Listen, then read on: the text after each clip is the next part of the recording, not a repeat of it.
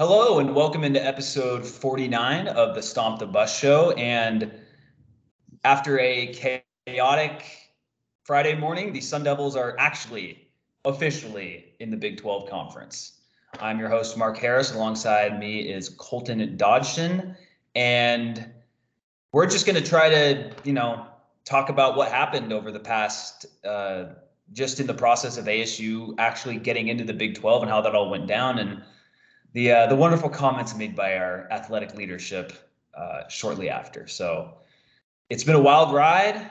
When we recorded uh, last Thursday night, you know, it seemed like it was like a 99% chance ASU was going to go to the Big 12, and that's what ended up happening. But the road to get there was a little weird. Yeah, it was a little wonky. I remember right before we we ended our show on Thursday, I told you I had like an inkling of of anxiety about the whole thing because if uh, if Michael Crow had a window to to pull out of this or to um, go down with the sinking ship that was the Pac-12, he would have happily done it.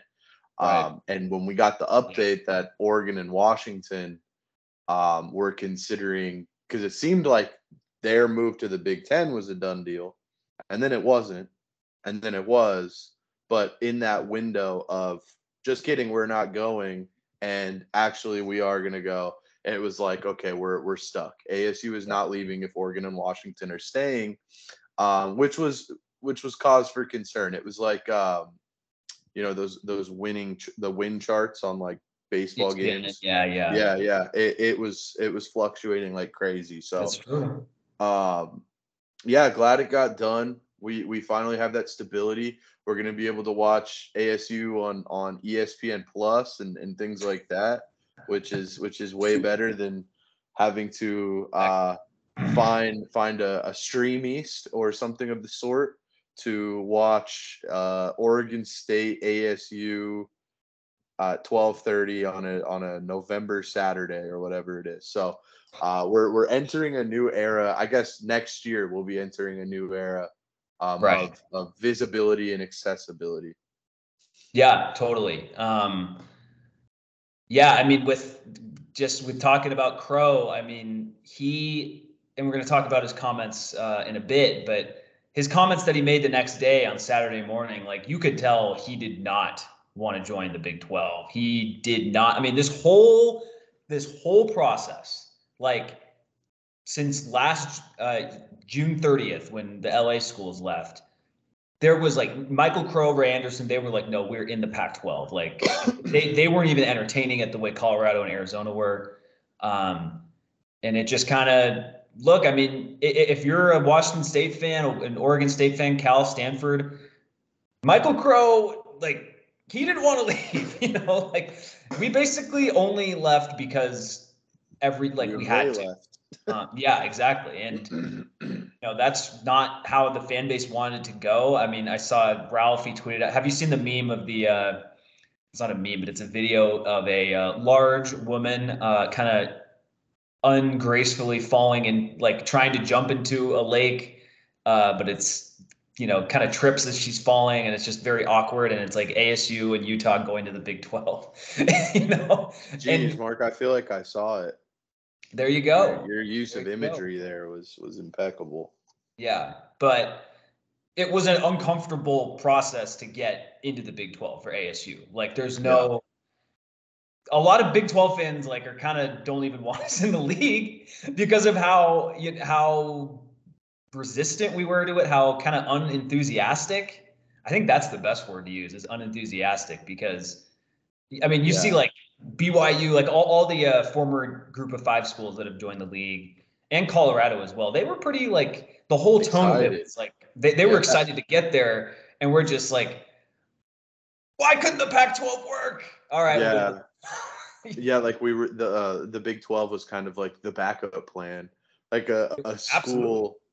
with the prowess and the athletic uh, stature of ASU gets to look yeah. at a conference like the Big 12 and be like, I guess we'll join you. Um, but that's kind of how it felt, man. Is like, I, I yeah, I, as a as a sports fan, right? Being a fan of ASU athletics is so difficult because of how little it seems or maybe not how little administration cares, which could very well be the case, but how tone deaf and unaware they seem to be. Yeah. And how it, it feels like it doesn't take somebody with all of the degrees that Michael Crow has to be able to make some of these decisions. You know what I'm saying? Like yeah. I, I do not understand the thought process. And then his his um I was I was listening to Arizona Sports. I think it was Bickley and Marotta, and they were reading um his or, or they played his audio his, audio from some press scrum when he okay, was talking so, about the last. Did you hear this when he talked yeah, about so, okay. Apple as some sort of Star Trek? Oh my God! Did you hear that? Yeah, he was like, "Oh, Which it's like a, a great a great futuristic reference to make is is Star Trek. Yeah. Yeah, he called it like a 23rd century Star Trek type technological experience. And I'm like, dude, like, first of all, streaming already exists. Okay. Yeah. And so has it, for a long a, time. So therefore, it's a 21st century invention. Yeah, 23rd and, century? Would that be like 2003? Because century, no, century's 100 20, years, right? It would be the 20, it would be 200 years from now. Okay, so we're looking it's always, at, it's always yeah, so, because so instead of last like, decade, last century was considered the 20th century, even though it was the 1900s. Okay. So the first century so, was like. I'm just trying to wrap anyway. my head around like how far in the future Michael Crow thinks this is when it's literally happening right now. I know. Well, it and it doesn't just, make any sense. Again, that's just it's an old guy comment made by an old guy, you know, and like it's just surreal. and it's weird because my my grand my grandparents are like in their early 80s. They they don't think of streaming as like, oh wow, like this is crazy. It's like, dude, it's not like it's not that different. Anyway, um, but that shows you like his mindset of this. Yeah, and, no, we we really needed to unpack that because it was just I heard it and I I my mind was was blown. I could not believe that that came out of his mouth. And honestly, in theory, the things he were he was talking about sounded pretty cool. Like being able to, right? I mean, go back and like watch things if you missed them, or have access to all of the whatever, all of the features right. that would have come with it sounded interesting. But at the same time, you know, you, you don't really want to put all of your content behind like some sort of streaming service, right? Like, well, that's what he wanted to do. Yeah. That's what he wanted to do. And Oregon and Washington made the decision for him. Like, let's be 100% clear about that. Like, and he mentioned that they didn't even show up to the meeting, um, which is interesting to me, especially, you know, being from Washington. The Wazoo president said he was like shocked that they didn't sign and didn't show up. And to me, I'm like, dude, you shouldn't be, you shouldn't be shocked. Like, you should, you, you should have expected this to at least be like a 10% chance of happening. Um, I'm not going to get into all that, but like Michael Crow wanted to stay in the Pac-12. There's it sounded no, like it was extremely close. Have you heard all of the the quote the the the sound bites on how close a deal actually was up it, until yeah, no, was, ASU left? It was yeah, based on the reporting, like it seemed like it was very it, like Utah would have stayed. Um, there's there is debate about whether Arizona was already out or whether they would have stayed. But their president, look, their president said they would have stayed if Oregon and Washington stayed. So who knows how that could have worked out? I, I think you look selfishly, like I think this is going to work out. I, I think this is a good move for us. You know, yeah. I think even though our administration made it begrudgingly, I think it is a good move. Um, and it's just like it's it, it is funny how these little things can change so quickly. But no, that, that media scrum you're talking about, that happened on Saturday morning football practice. It was like a super, like super hastily planned. Um, which maybe that's because they just didn't want that many media people there and they kind of just wanted to get it out of the way. Um, and right, you know, Michael this, the move was announced on Friday, right? Yes, that's, that okay. it was official on Friday. But okay. like on Friday morning, it was not official, you know? Yeah. So um it's we're here and you know, I, I look like Michael Crow and Ray Anderson aren't going to be at ASU forever. But right now it's like, man, like it's just everyone can see in clear light that like these guys are not good at like Michael Crow is not good at anything athletics related, and then like that's how Ray Anderson gets hired. So I think I've heard you say Michael Crow and Ray Anderson aren't going to be at ASU forever, probably 15 times in the last three weeks. So I what know. I want you to do is put that in the description of every episode until one of them is gone. And Just- then once that one leaves, if they're not Yeah. gone at the same time, then just leave it. just manifest it. It's the Yeah. So then you don't have to mention it every show. You know what I'm saying? I'm just trying to save you some time.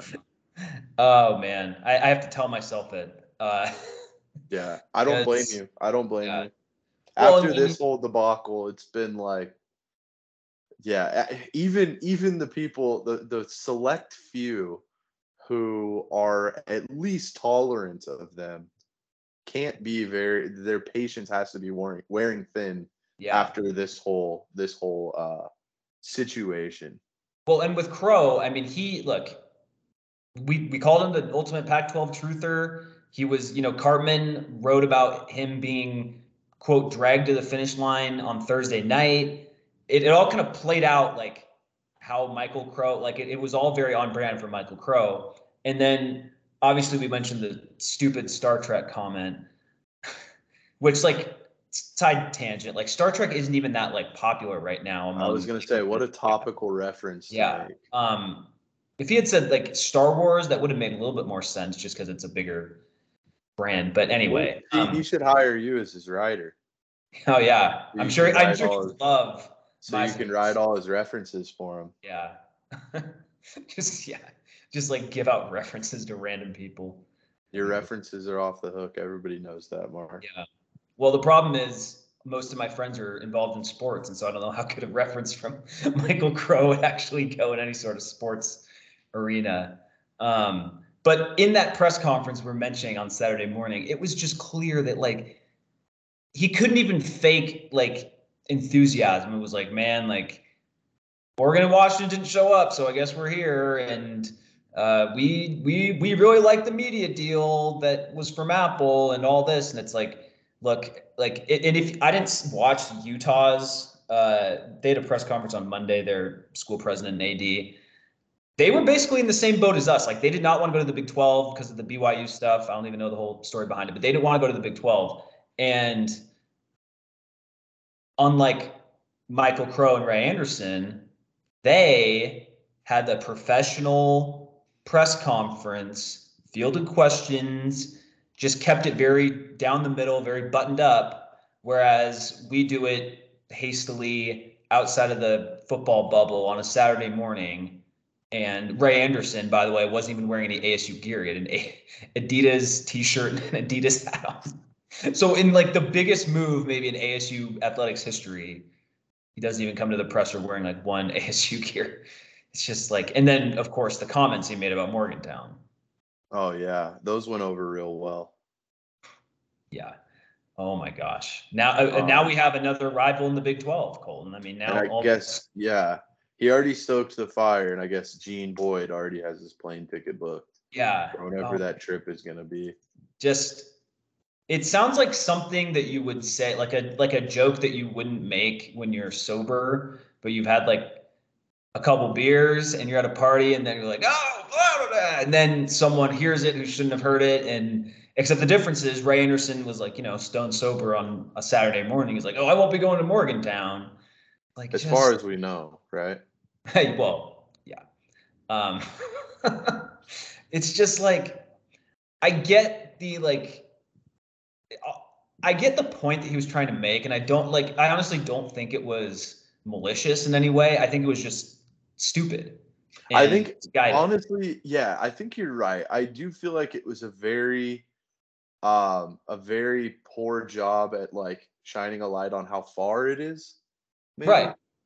Like I, I I feel like but it's so strongly worded. I promise I'm not going to Morgantown. yeah. You know what I'm saying? Like uh that's just not a way to make friends. Not that you need to make friends, right? Oh, Arizona State VP says he called West Virginia AD to apologize for his comments. yeah, that was earlier this week. Yeah. because the AD tweeted out a picture of like I don't remember what the uh, tweet was, but it had a it was like a beautiful picture of like the West Virginia hills. Oh yeah, I see that now. Yeah. It just came up. Yeah. What, what did the tweet say from Wren Baker? There are two kinds of people in the world people who love West Virginia and people who haven't been here. it also says Oh Baker God. made Anderson promise he would visit Morgantown many times over the next few years. It's a beautiful, beautiful college town, Anderson said. I look forward to visiting. Um, so he really switched up on that. Yeah, That and but the, it's you know the toothpaste is already out of the tube. Like everyone's Yeah. gonna remember that, and th- like I- if he had made a little quip about like, oh man, like maybe I won't go to some of the East Coast uh, games sometimes. That would that would still be like you shouldn't say it. Like there's really no point in even bringing any of that up at all. But to single out a specific town, Yeah, I'm specifically Morgantown. don't- I'm not going there. It's like, For dude, sure. like, oh my gosh, and like, but I mean that does that does bring up a good point. Is like that's going to be a very long trip for a, a conference Oh, for game. sure. You know what I'm saying? for sure. That that will be. That, that's probably more what he was referring to is the the length of the trip. absolutely, no, absolutely. It just still. it came out. yeah, it came out wrong. And the thing is, like, you are the athletic director, and like you have a huge like. It's not like you're a like the the linebackers coach of ASU being like, oh, it's gonna be tough to get to Morgantown or the tennis Yeah. coach. You know, like that's one thing, but you are the literally like the second most important person in, in AAT, ASU athletics. right. uh, he didn't say anything about UCF. No, exactly. Um, and the other thing is like I, I've thought about this a little more. Like ASU really isn't that bad off. Like in all the conference realignment, now that it's all kind of settled, uh, unless something happens with the ACC, ASU really didn't get off that bad in terms of like travel. You know, like most of the travel for ASU is going to be not that bad because Right. Arizona's close, Utah schools aren't that far, far, Colorado isn't that far, Texas Tech is not that far, and then all the Texas schools aren't that far. Oklahoma State not that far. Both the Kansas schools not that far. Iowa The State furthest- a yeah. little further, but and Iowa then you have State would be the schools that longest trip outside of Cincinnati, West Virginia, or UCF. what is oh Iowa State yeah yeah, because of it's more northeast. But if you're looking at, I mean, all of the schools they're kind of just clumped together right there, right um, a couple states over. So the travel isn't terrible, and I'm sure uh, with you know however they'll work out scheduling, they won't schedule Cincinnati, West Virginia, and UCF in the same year no for, we'll go for yeah Arizona or Utah or whatever. Yeah, ASU will go to the East Coast for football and probably for honestly most of its other sports like one time per year Mhm. because it has to maybe twice some I even doubt twice like honestly probably just one time per year. Um and going to Iowa State like that's going to be a little further and you you know obviously the weather is going to be a concern there but you know it's like going to Pullman, going to Corvallis like it's not like those trips are super quick either so Right, um, right. it's just and like just thinking about it like you look like if you're one of the uh, you know former pac 12 schools in the big 10 like unless you're on the west coast it's a long haul you know Mhm. Eh, that's not how it is for asu like A- asu to tcu like that's not bad at all asu to baylor or houston or like yeah some of these you have to like fly somewhere and get on a bus but like it's not going to be that bad you know and they'll so- still they'll still have to come to you. You know what I'm saying? Like correct correct West Virginia is still gonna have to fly to Tempe at some point and play in in uh, what's it called? Mountain Credit. out in whatever. america There you go. Stadium. Whatever it's called now. Right. Um, Um, yeah. I was seeing a lot of people be like, "Oh, they got a first first game of the 2024 season. Brett Yormark has to schedule ASU at West Virginia, first Big 12 game." And I was like, "Hey, I would much rather go to as an ASU fan. I'd much rather the team go to West Virginia in late September than in November. so yeah. if you're That- going to that schedule that game, have out. it have it uh have it in uh, the early fall of West Virginia. I'd rather have that. Um, it's just oh my gosh, like, and the thing that people need to realize too, like especially people in leadership, is like Big Twelve fans as a whole are more passionate than Pac-12 fans. You know what I'm saying? As as a collective, they like there's just more. It's in a lot in some of those states. It's they don't have any pro teams. Um, and other, you know, it's just overall more passionate than uh, the average Pac-12 school. Obviously, Utah, like there are except exceptions, but as we see with the Pac-12, like Cal and Stanford, if I if I'm you know talk shit about Cal or Stanford on Twitter, it's not going to be as it's not going to be as big of a deal as if it was K State and uh, UCF or whatever. So, um, and I hope um, that helps us out a little bit. Like I hope that helps this fan base yes. and like uh, rejuvenates it a little bit. You know, uh, there's there's so much tradition and and culture at a lot of these schools in terms of um, just like the fan base. You know, right. so hopefully being in in a in a conference where that is so much more not only prevalent but like celebrated than it was in the right. Pac-12. I, I I hope that that makes the experience not only like traveling to some of these road games, but these fans coming to uh, Tempe. I hope it makes that experience even more enjoyable. Oh, I hope yeah. it's like those those fan bases kind of bring ASU up a little bit. Who knows? I think we have. It's it's a fan base where I feel like the the diehards are very vocal, but there's so few of them. For you ASU, know what I'm saying? Like, yeah, yeah, for ASU. I think so. My thing with the ASU fan base is like, I think that these last two years have been like the worst time to judge it because it was mm-hmm. just the end stages of the Herm Edwards era.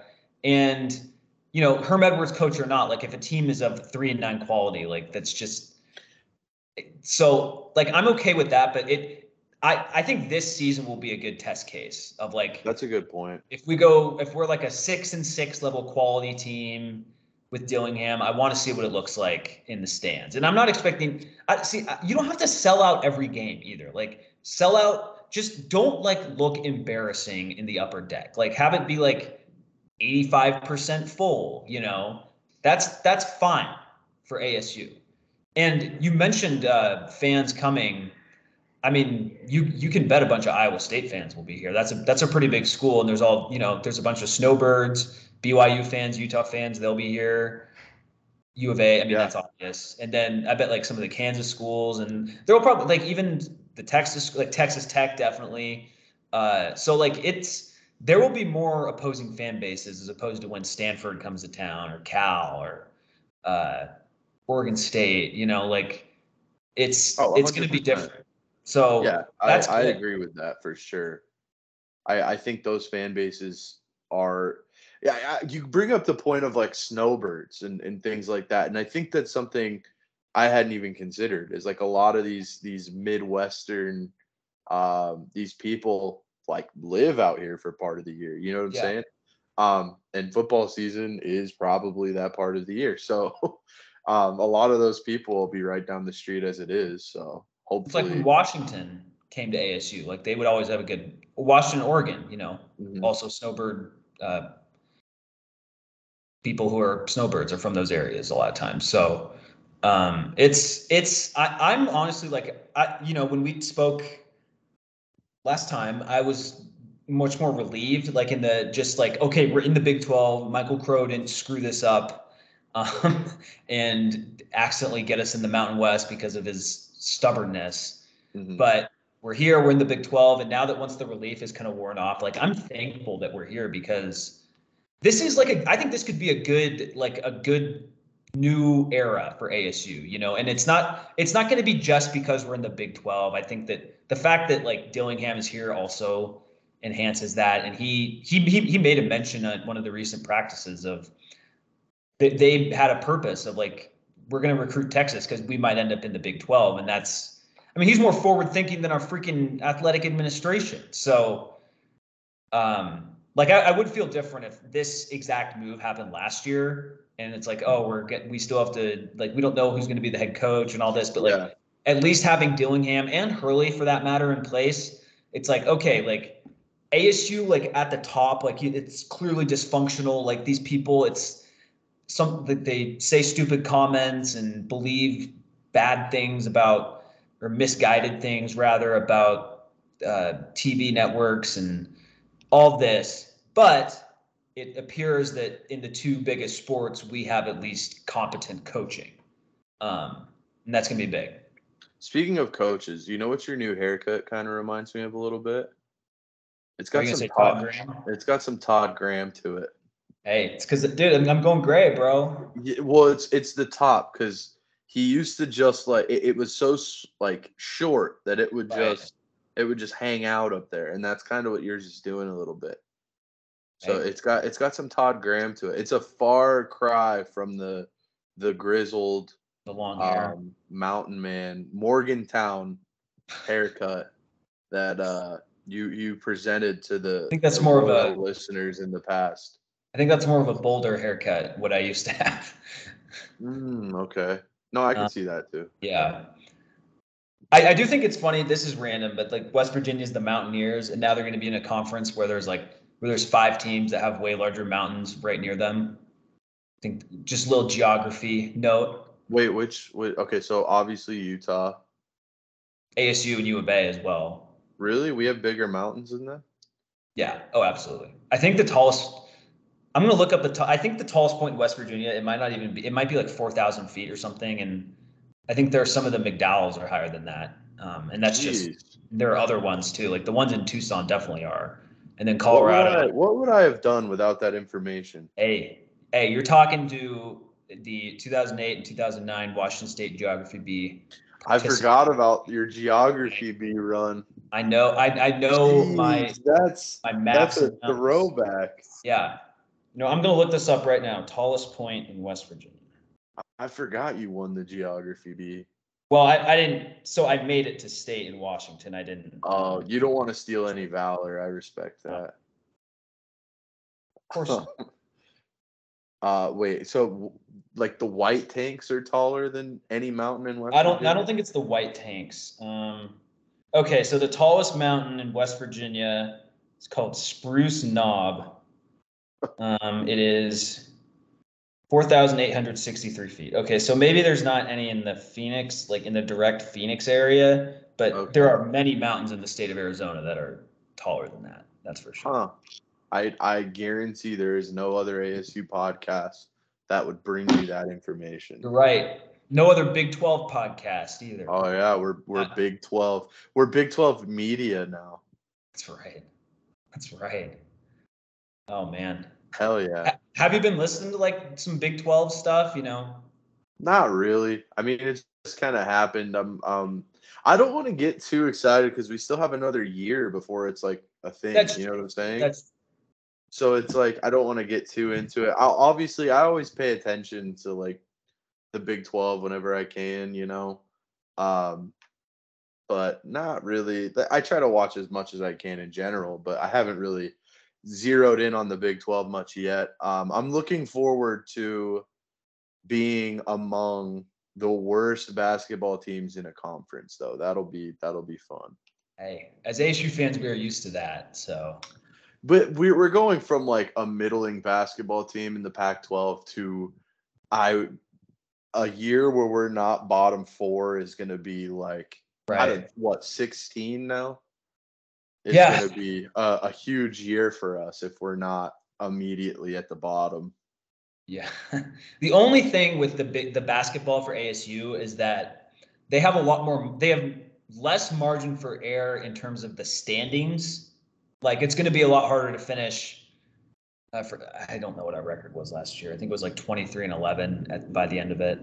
But it's going to so well it'll be much harder in that pers- perspective but you also have way more leeway in terms of perception you know and i think we mentioned this on the last show of a loss a big 12 road loss won't hurt you as bad in the metrics and the bracketology and all that so you might be able to get into that like you know how those like these ugly ass big 10 teams that get into the tournament like 19 and 13 at the end of the year like you're in a good Yeah. enough basketball league to do that you know so Yeah, that's that's a that good is point. the that is the upside but it's, that it's that be much, basketball league could become significantly better too. I had no idea that Gonzaga was talking to the Big 12. yeah it's been yeah It's been talking. it- Yeah, it's it been was that way on that that discussion was on hold until after the Pac-12 deal. It said. yeah, Could The you one thing- imagine Gonzaga in the Big 12? yeah, dude, that would be it would be a meat grinder. It'd be mean, a super conference. they would be like would be- arguably like the. What's funny is they'd be arguably like the fourth best program too, or maybe third, depending on where you have Arizona. But obviously Kansas, Houston, Baylor, Baylor, Kansas. and this, yeah, I mean, Kansas No, State dude, went to the it's gonna be tough. Yeah, West gonna be tough. Virginia is always there. I, I don't know what's going on with with Huggins or Huggins. Yeah, I said that right. he's gone. He's gone now. Is he? I, I thought. He well, he's like, not. I don't think the school's gonna let him come back.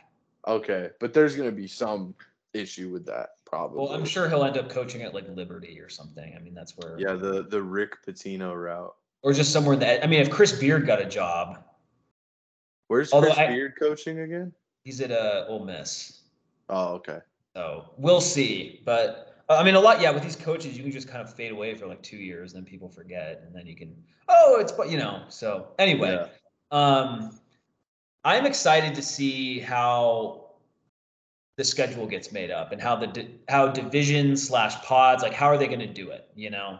Um, I mean, with ASU, like, and that's another thing that we should be thankful for is like we we get to keep a lot of our like rivalries already. You know, obviously with U of A, Utah, we have a mini a, a mini rivalry that's going to grow because it will pretty much have to, and BYU, like that's that's a decent rivalry as well. And I think we I think we were in the WAC with them, you know, a long time ago. So there's some history there, and there's a ton of LDS uh, population in the valley too. So that's a you know there's there's more of a ASU BYU rivalry than like ASU Cal, you know. Mhm.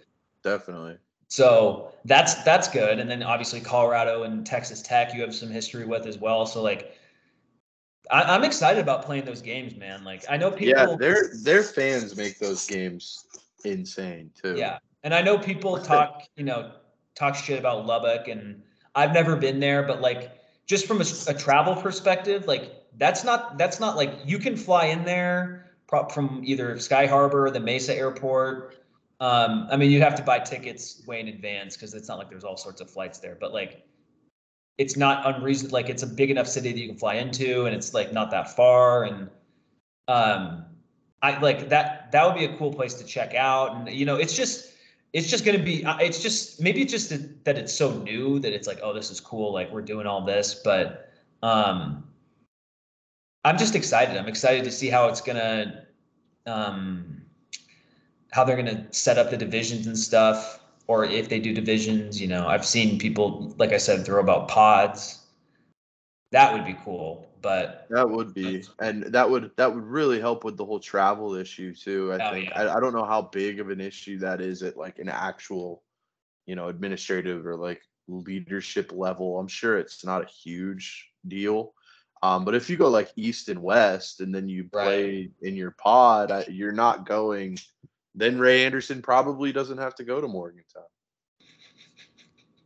So oh that, man, that's that's something he he can stew on there. such a great, such a great introduction to our new our new conference mates who literally like took us in, took us in when we were we as a you know, out in the cold. administration out in the cold and we're like bitching about coming oh but you guys don't even have cable inside like we don't want to come in like it's Yeah, that's like we're getting you a when full you come to share, too, the house, media when you come to my apartment and you're like, "Do you have snacks?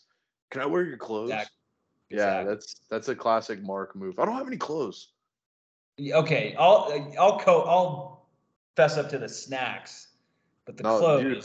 That one time when we were watching, it was the ASU U of A full court, the Desmond Cambridge shot, and I was oh, like, Oh, yeah. "Let's go, let's go out, let's go to Old Town," and you were like, "Ah, "Dude, I just I just rolled out of bed and came here. I I don't have any Oh. clothes. I haven't even showered."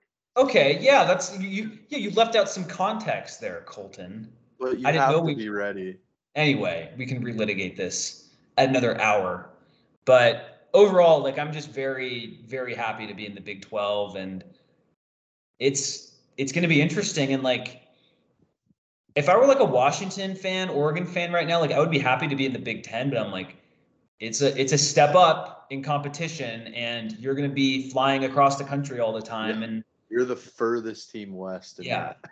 Whereas in ASU, like we will fly across the country like once, and our and our non-revenue sports don't get screwed quite as bad, you know, because ASU softball to Oklahoma State softball, like sure you'd rather just go play in LA or play in the Bay Area, but it's not that it's not that far either to get to Oklahoma either. So that's a that's such an added benefit. Like I just when you look at all the conference realignment stuff that's going on and just these weird, wacky conferences of which the Big 12 is one, ASU is like like I would so much rather be ASU in this than UCF or Cincinnati or West Virginia because they're UCF is really on an island, and then the other two are kind of on an island too.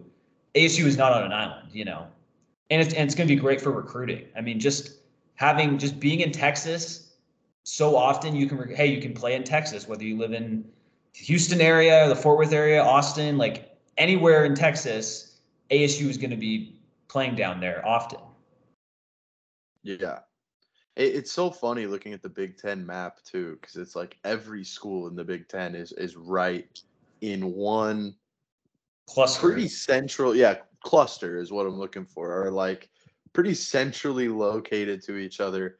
And then you're gonna have USC, UCLA, Oregon, and Washington just across the country. It doesn't even yeah, it doesn't look right. When you look at the Big 12 looks map, so it's like weird. there's a cluster and like it's it's a, it's a cluster of schools basically surrounding New Mexico, except not any schools actually in New Mexico. And then there's like three that are kind of off to the side. But Right. So, okay. So if we're going, there's 12 teams in the big, or 14 starting in 2024, right? there'll be 16 in 24. 16. Well, okay. yeah. Wait, hang on. I, I think they'll I 14 this upcoming season because this is the last year of Texas. so- UCLA. So 16. So if you're going eight and eight, and you're adding, eh, let's say you go east and west, right? If they Mhm. end up doing divisions or whatever they do. If you're taking the teams that are furthest west, that would mean Wisconsin would end up as a Western Conference team in the Big Yeah. Ten or a Western. yeah, Division you know, just just a quick little flight over the Great Plains and Rocky Mountains. You know, it's no big deal. Wisconsin, Minnesota, Iowa, Nebraska, USC, UCLA, Oregon, Washington. That is your Big Ten makes, West Division.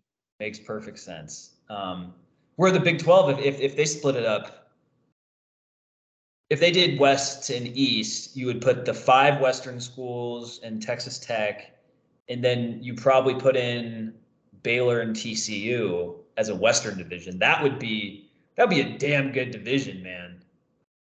That'd be damn good. Yeah, So- and it's not it's not too far fetched geographically either. No. Yeah, I'm I'm just so it- it's just like just the fact that like like I get that our administration doesn't really want to be there, but it's I'm just happy about it. And I think it's gonna you mentioned, you know, I I, hope that this kind of rejuvenates life into our athletic department and just kind of gets it's tough because I don't know if anything like how is this going to change for Michael Crow and Ray Anderson? Like they're still the same guys, but hopefully it has like an effect on the athletic department and the school in general. Like oh, like this is cool. Like and like I, I- guess another thing is like you have to keep up. You know, the uh, the Desert Financial Arena as it currently is like it's not accept it's not acceptable in the Pac-12, but it's really not acceptable how it is in the Big 12. hmm Just it's old and decrepit, and it's functional, as our wonderful school president says. So, yeah, but that's the one thing. Like obviously, you mentioned there's you know this upcoming season of the Pac-12, but how they how they figure out their divisions or the pods, I'm really interested to see how that plays out. For sure. Yeah, that should be interesting. I I'm just like I said, that's the the the strangest part is there's all this this um coverage and all this fanfare to an extent about the, the move and the realignment and all of this stuff, but it's like college football, except for you know Oklahoma and Texas moving to the SEC, and then USC and UCLA moving to the Big Ten, is going to look exactly the same this year. You know what I'm saying? So like Yeah. all of this stuff that's going on, it, we're still a year out from that taking effect. So it's like you're getting excited, but you're also like, okay, this isn't really happening that soon. No, I know, but it's it's it's still just it, there's just so many tentacles to it. I guess that's kind of my. And I'm just impatient. That's probably what it is. Yeah, I feel that. And like I guess I meant I mentioned the recruiting in Texas, which it's going to help with that. But we're also like us in Arizona. You know, we're the closest to Southern California as well. And look, USC and UCLA can't get every kid that wants to stay in the you know Southern California region, and ASU and U of A might be the next best options for that. So I think that's a good that's a good thing as well. Like you can sell like, hey, yeah, we're not in the Big Ten, but it's you're still playing high level power football, and you also won't be that far away from, you know, Rancho Cucamonga or wh- wherever you grew up in Southern California. So like that's kind of that you you you kind of get the best of both worlds with that. Yeah, for sure. I was just looking at the 2024 schedule for the college football playoff because I mean, naturally talking about ASU, you immediately go to any sort of uh, high level athletic success. Yeah. Exactly, exactly. Um, this actually looks really cool. I haven't ever looked into the new format that's happening in 2024 with like the first round being on campuses, and then after that, it's like every yeah. Power Five bowl game or, or New Year's. New yeah, Year's yeah. Bowl game, they're kind of yeah, they're converting those. It well, the thing is, what's what's going to be interesting in the future is how many automatic bids they have because when they made the playoff, it was six automatic bids, thinking that there would be a Pac-12, aka a fifth power conference, and then you have one for the group of five, and so maybe they'll just uh, cut it down to five automatic bids. So that'll be interesting. I think I think for the Big 12 and the 12 team playoff, the goal should be obviously you're going to get one team in that's the champion. The goal should be to get two teams in. I think if the Big 12 as like I think it, and I think it can happen too. So we'll see. I mean, right. I mean it's interesting to see how that happens. Um, Wait, so what are the automatic bids? Have have they already decided what it was before all the realignment? Yeah. So they what it was it was six automatic bids and the top four get a first round buy. And then it was six the reason why they had it at six automatic bids was because there was five Power Five conferences, and then they had a, the sixth for whoever wins the Sun Belt or the Mountain West, whoever the best team out of that level is. Like kind but, of an at large in the right. next year of division. And then the yeah, and then the next six are at large. Um, and but that but the thing is that was only for the first two years.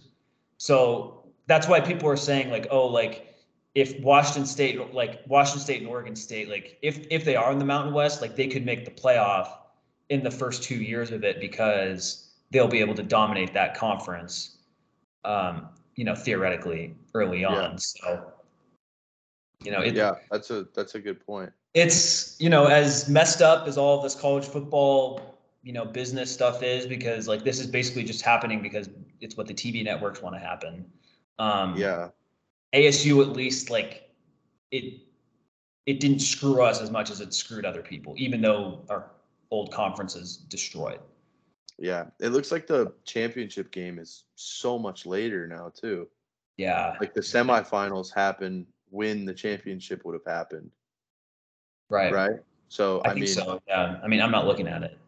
Yeah, it looks like Monday, January 20th. So it's like college football national championship, and then you got the Super Bowl in like two weeks. Right. Two or three, whatever. But yeah. yeah, that's cool. I that was kind of a tangent, but I was just looking through it because again, thinking ASU, I immediately go to um, success in athletics because that's what we're known for. That's right. That's right. Well, yeah. So, Big 12 fans, I think if you could tell by this, uh, the tone of our conversation so far, that we kind of feel the same way you all do about uh, Mike and Michael Crow and Ray Anderson. So, that's where we're at right now in Sun Devil land, um, and hopefully, hopefully Ray Anderson does make a trip up to Morgantown once. That would be, I'm sure he'll get a warm welcome. Yeah, that'll be that'll get a ton of coverage. Yeah. All right. Well, moving on to some actual on the field or just current stuff with ASU football. Right now, they're up at Camp Tontozona. Uh, I think they're going to be up there for the weekend. So it's always cool when ASU gets to do that. You know, it's I think I mentioned on this show like it's one of our few actual like traditions, um, and there is kind of a team bonding element up there, and you know they have bad cell service and you know it's a lot of time you know like it, it might be the first time for a lot of these guys that they've gone camping and you know it, it does look like a fun experience from the outside so they're up there doing that uh, right now, um, but they will do it without two of the players they started training camp with because on uh, on Monday, ASU dismissed linebacker Juwan Mitchell from the team after what was described as an incident on the practice that previous Saturday. Uh, and they also kicked off cornerback Isaiah Johnson um, from the team. So Dillingham is definitely, you know, one thing I was worried about when we hired Dillingham was like, is he going to be like a head coach that's like trying to be buddy buddy with these these guys? And that's clearly not the case. Like he's being he's a hard ass football coach, you know. Absolutely, that's what he has to be too. In, in terms right. of, I mean, all he's talked about ad nauseum with with um, all of the coverage that's come out about these these two releases is uh, maintaining not only establishing a culture but maintaining that culture and showing right. people that he's serious about it which is what um, some of the returners were talking about i think Jalin Conyers was somebody who was quoted uh, talking about how you know it, it's so much different right he he's he's about right. it like he says what he, he he's sort of putting into action everything that he's saying. He's not just saying it, right? Um, so it, it's establishing that culture, and in the very beginning, you kind of have to be hardcore about it, right? Um, not saying he'll, he'll ease up or whatever, but like establishing that culture is, is so important, and it looks like he's he's taking that extremely seriously. Obviously, um, these these two releases support that, especially the release of um, the the Tennessee guy. What's his name? Mitchell, Juwan Mitchell. Yeah, Juwan Mitchell, right? Who played a ton at Tennessee last year. Was supposed to be somebody who was going to contribute on this defense. He started. Yeah. Right, right. It kind of shows you that nobody is above that. Um, right. He talked about there's so many good football players and you can find good football players, but what's more important is generally being a, a good person. And I don't know, I don't know too many details about what happened to lead to his dismissal. Um, but hey, if it if it was something that Dillingham felt he need to do needed to do to maintain um, that culture and, and and continue establishing that culture, then it's what he had to do. You know, it's unfortunate, but it is what it is, and hopefully that that sends a message. It seems to have sent a message. Yeah, well, and he transferred pretty late in the process too. So he's been here like what, like three months, two and a half months, mm-hmm. and already got kicked off. Like and clearly when if it's described as a incident at practice i mean that's that's probably pretty bad. Like yeah. got like fighting with the coach or I, I mean again that's pe- speculation by me but like it it wasn't just like some minor offense you know from what right. it looks like. And yeah with mitchell like he linebacker is not quite as much of a strong spot on asu's roster compared to corner you know i think I think at corner we actually should be set up pretty well uh, with Ro Torrence, Jordan Clark, Ed Woods, Mason Williams. You got you got guys that have um, performed and played well. So losing Isaiah Johnson isn't like that big of a deal. Obviously, I mean, obviously you'd rather have no one get kicked off, but the, they didn't get kicked off for no reason either. So definitely, and I mean, it's it's less about I don't know. It's less to me. The story is setting that tone and doing it so early on, right? Like yeah. not not playing around, not trying to win them over, win win everybody over, recognizing like, right. like it's more important to establish this than try to be everybody's friend, right? So Right. Well, and Colton, I mean, you and I both played, you know, low level high school football, but this isn't like un. Speak for yourself. I made it to JV. Oh, hey, so did I. Okay. Um, but but my what my point is this is like this these aren't like unreasonable expectations like with football like you have to be on time like there's a lot of things in life where like they say you need to be on time but really you don't actually need to be on time football like you need to be on time like Wait, give me an example of something where they tell you you need to be on time, but you don't really need to be on time. uh, I don't know, like going to the dentist office or something, or like. There's a I, lot I of things. feel like- like you probably still need to be on time, right? Well, yeah, but like, what are they going to do? I guess my point is like, what are they going to do if you're not on time? They're still going to schedule you if you're like two minutes late. Like, they're still going to, yeah, that's my point. But if you're consistently two minutes, like, if you're two minutes late to school often, like, yeah, you may get like detention at some point, but like, they're not going to kick you out of school. Yeah, So, but I like, with football, like, yes, like you you you have to be on time. Like, it's just how it is. And the thing with, uh, I mean, obviously with football, like you need to have all everyone moving in coordination, you know, to have a successful play. And so, as we saw with the Herm Edwards era, like having just no discipline and just having everything be loosey goosey that doesn't work out. And so that's why, like, I'm glad that Dillingham is he's just acting like a normal football coach, honestly. Like even though he he's closer to, you know, he's 32 years old, he's not acting like Nathaniel Hackett last year, you know.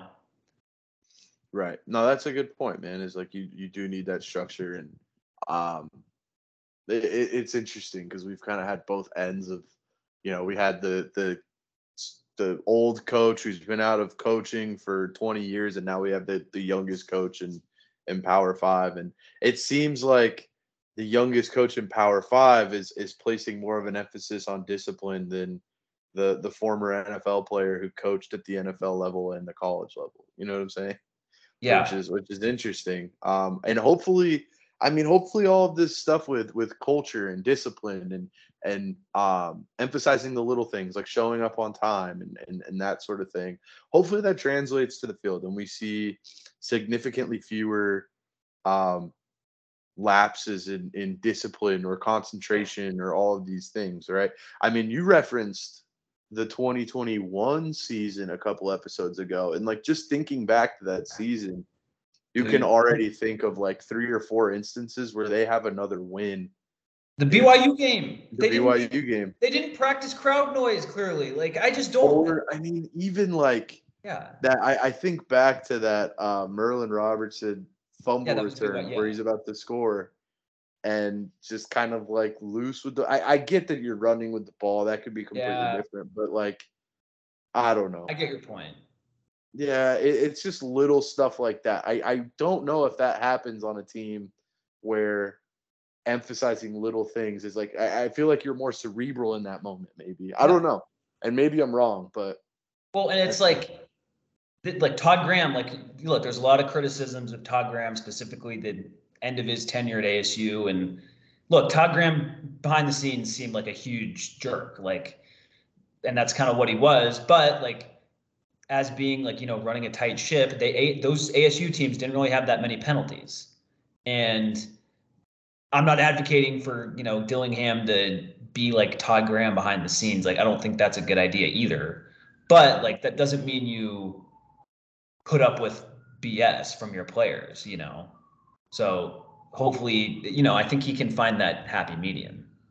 definitely. Um, And I think that's yeah. that's a successful coach if you can find that that Yeah. balance.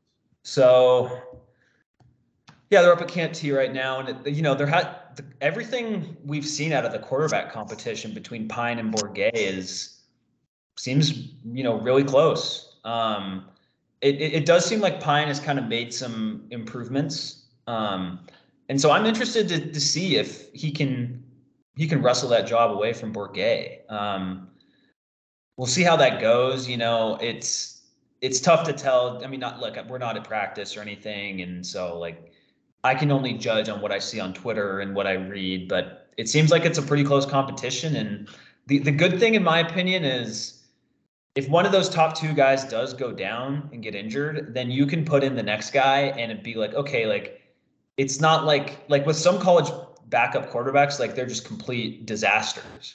Where you know that that's not going to be the case if that happens at ASU. Hundred percent. You're covered either way. Whoever whoever doesn't win this job, if if they do end up needing to play this this offense probably won't go off the rails relative to, you know, whatever it is with the other guy, right? Right. Like they're going to come in and be like okay at least, Yeah. which sometimes all you need is an okay quarterback to win some games. You know, A high a high floor backup is Right. incredibly important. as you would know, you're an Eagles fan. I, I that was that was the highest floor, a, a significantly higher floor than I ever thought possible. yeah, I I will be honest with you. When I got the notification that Carson Wentz tore his ACL, I cried Well, dude, that was you. That was every Eagles fan. Like, because it was like Yeah. this, dude. We we just clinched the number one seed in the NFC. The, Right. the road goes through the Linc, and now Wentz's ACL is gone. We're Right. not going to win the Super Bowl. Um, and then the the greatest backup quarterback in NFL history. Uh, I, I guess aside from from Tom Brady, but well, you get yeah. I mean, yeah, you get the point. The the greatest guy who was signed to be a backup quarterback right. in NFL history won us the Super Bowl. That's I'll always go off on that tangent. I don't care how I get there. I, I love talking about it. And then Yeah. you get the best one of the best Super Bowls played by a quarterback in the last probably, I mean, since Foles, and you still lose. So that's how it happens. Oh, last year, yeah. Yeah, with with Hurts. I mean, dude, I was watching the Hall of Fame game and um uh Collinsworth is like, Did you think Jalen Hurts was gonna win that MVP? And it like it picked the scab off again. Like I'm finally I truly could not look at anything football related for probably three months. Well, also, like, I don't want to be that guy, but like, he did have the fumble. Like, they're not going to give him the end anyway. Don't like, do it. Don't especially don't when no. Mahomes is in that game as well. All right. Well, anyway, let's let's shift it back Stop. to ASU. Hey, you're the one who brought you're the one who brought brought all this up. You no, no, no. I'm talking about the importance of a high floor backup, and you're like, you should know. You're an Eagles fan. What was I gonna do? Not talk about it? My bad for reminding you about the Super Bowl championship you guys did win. My the bad. good times, but then Yeah. you know, my mind immediately goes to the the desolation of six months ago. Yeah. Well, anyway, And that's your speaking fault. of speaking of bad football things, uh, the NCAA and its dying, you know, dying breath is still screwing over players, and that's what that's what happened uh, this Thursday when the NCAA denied ASU receiver transfer Jake Smith eligibility for this upcoming season. The official reasoning is because uh, the NCAA's ruling happened because this is Smith's third school he's transferred to before graduation. But there was also a thing where he had to transfer from USC uh, because he was declared a medical non-counter at USC due to a foot injury in 2021. So he was kind of he wouldn't have been able to play at USC anyway. It, but all the details like don't really matter. It's just kind of it's just bullshit that this is happening to him. Like he he's had all, all these injuries and like he's trying to play and just the NCAA comes in and says, oh, actually because of these bylaws in section 14b-86 in our uh, documents. I can find think of a better word. well, but- bylaws would probably have worked. bylaws. You know, I'm I'm I'm somewhat an expert in bird law, Colton. So I I I know the words of the law. Uh, but anyway, my point is that some stupid antiquated rule- yeah, some dumb rule is keeping Jake Smith out this year, and that sucks.